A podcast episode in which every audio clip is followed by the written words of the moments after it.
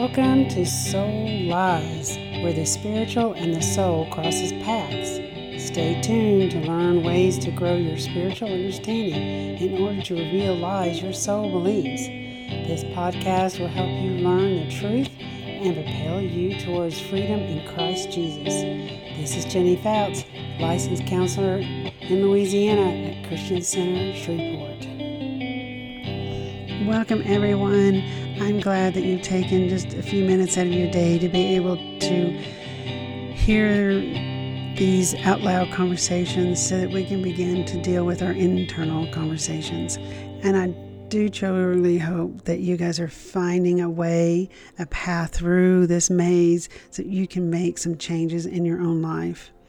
Because what good is taking the time out of your day to hear these things if it makes no difference to you?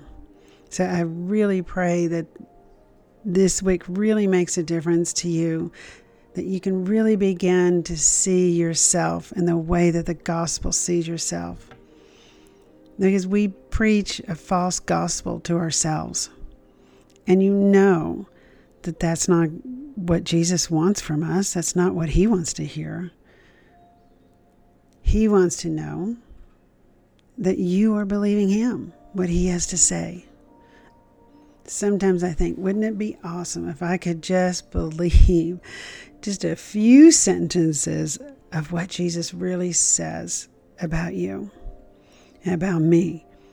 If I could just believe a few, because the Bible says that I am righteous, but yet I can, well, maybe I'm not quite, mm, I'm not quite that righteous. you know, Jesus, you know, I don't want to get to thinking too big about myself, but let me just tell you some of the bad things, Jesus. Righteousness is, is great. I know that you're righteous and I'm in you. You see how we begin to take the gospel and we begin to not accept it for what it says? It says that you are his child and you are wonderfully made. Are lots of times I'm thinking, Jesus, there are some better ways that you could have made me somehow or another, you know I got the short end of the stick here.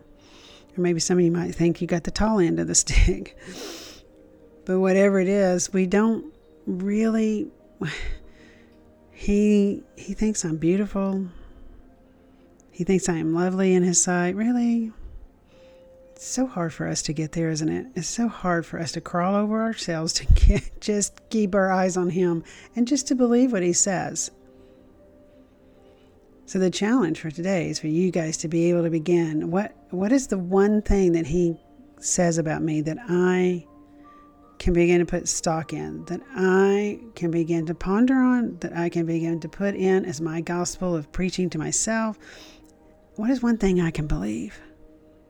What is that one thing? Because God is faithful, right? Remember, God is faithful and he's going to help you to believe all these things. But what is you know it's hard we have these big big things in the bible. So what is the one thing one thing that you can believe? Maybe you can believe he was for you and he's not against you. Maybe you could believe that sentence.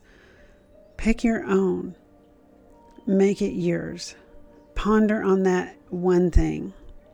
Ponder on that as you're roaming around your day as you're going through the grocery store and oh God, I can't ever buy the stuff at the grocery store. I always forget. Why can't I ever, you know, just get, you know, you just kind of nag and rag on yourself.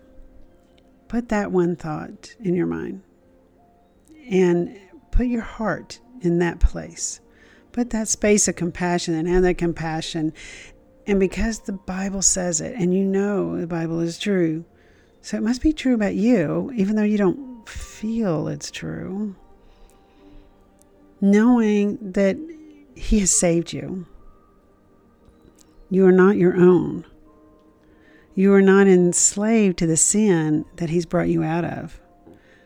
Your identity is firmly fixed on Him. You have been crucified with Christ. I have been crucified with Christ. It is no longer I who live, but Christ who lives in me. What if you could take that one sentence Christ lives in me? Can I believe that? Can I hang on to that today? Can I ponder that into my thoughts today? And the life that you live now, in the flesh is lived by faith in the Son of God, in Christ, who loved you and gave yourself, gave himself up for you. So the least we can do is give up our own ideas about our own self and begin to ponder and think about what he thinks about us. That's how you begin to change that negative self chatter into the place that produces fruit in you. I have not seen any fruit ever come from berating ourselves into a place of submission. It never, ever happens. The only way that fruit begins to bloom out of this tree of yours is when you begin to step in faith, when you begin to believe. Now, how are we supposed to believe the things that Christ says about us when we are continually having these negative voices of things we can't, can't, can't do and should, should, should not ever do? When we are berating ourselves with our negative self talk, how are we going to walk into that place of faith? How are we going to do that?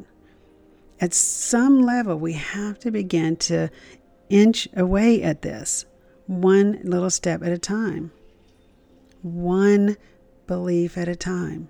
Take one sentence from the word that you are willing to step in and begin to believe for yourself that that's really what he says about you. He really does say this about you.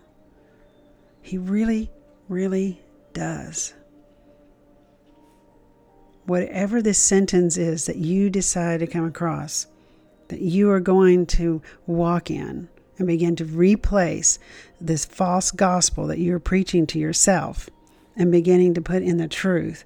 Because it's hard. It's hard to to really step in that place and be willing to let go of you so you really can step into him because you no longer live. It's him in you. That's what he said. Of course we don't believe it. But what if we did? How would we be different what if you could believe it for the next 10 minutes what would be different about you? What feeling would you have that would be different if you could believe it for 10 minutes? Wouldn't it be awesome that those voices that are negative and berate us be quiet for that long?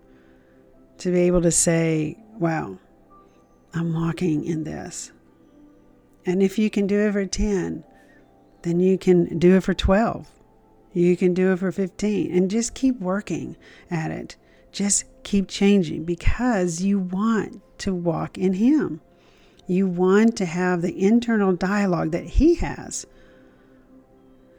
Can you ever imagine that night? It always struck me when I was reading the Word. Peter and all his disciples have been with Jesus, they've come to arrest him. And of course, Jesus tells Peter, Hey, you're going to deny me three times for the rooster going, ah, I'm not going to deny you. I'm not going to deny. Well, of course, you know, we all know the story, right? Peter denied him.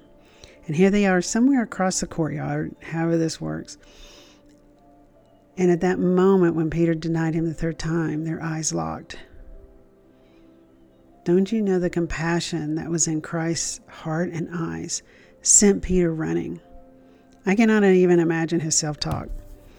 I, I bet it was terrible. But somehow or another, that moment of when they locked eyes and what he said that I have prayed for you that you would return.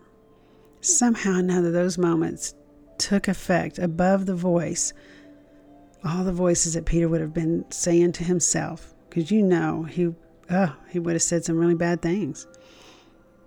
Brought him back, brought him back into the fold, and in such a way that he was so strong and he was so courageous because of what he had experienced. So, some of the things in your life that you have experienced, you should remember that God is with you, always with you. Romans 8 9 through 15. He's with you. Isn't it awesome that you can think of those kind of things like that? The spirit, the spirit indwells you. Can you believe that? Can you ponder on that? Put that into your little noggin. If the spirit of him who raised Jesus from the dead dwells in you, he who raised Christ Jesus from the dead will also give life to your mortal bodies, though his spirit who dwells in you.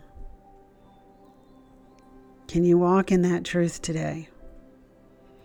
Practice some of these steps that we've been talking about. I am so excited that you're going to be able to begin to experience some freedom from this internal self abuse, from this false gospel that we teach ourselves and that we berate ourselves with. It is not pleasing to Him and you want to be pleasing to Him. So you have to let go of yourself. You have to step into that compassion. You have to receive the forgiveness. You have to begin to believe the truth. Yeah, and it's hard. But it is a moment and it is a step. And every little baby step that we make, He is excited about. He is excited about. Thank you guys for listening. May you make the baby steps today and do the pondering Thank you so much.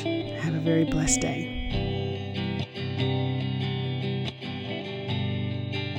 Soul Lies is meant for information only. It is not a substitute for counseling.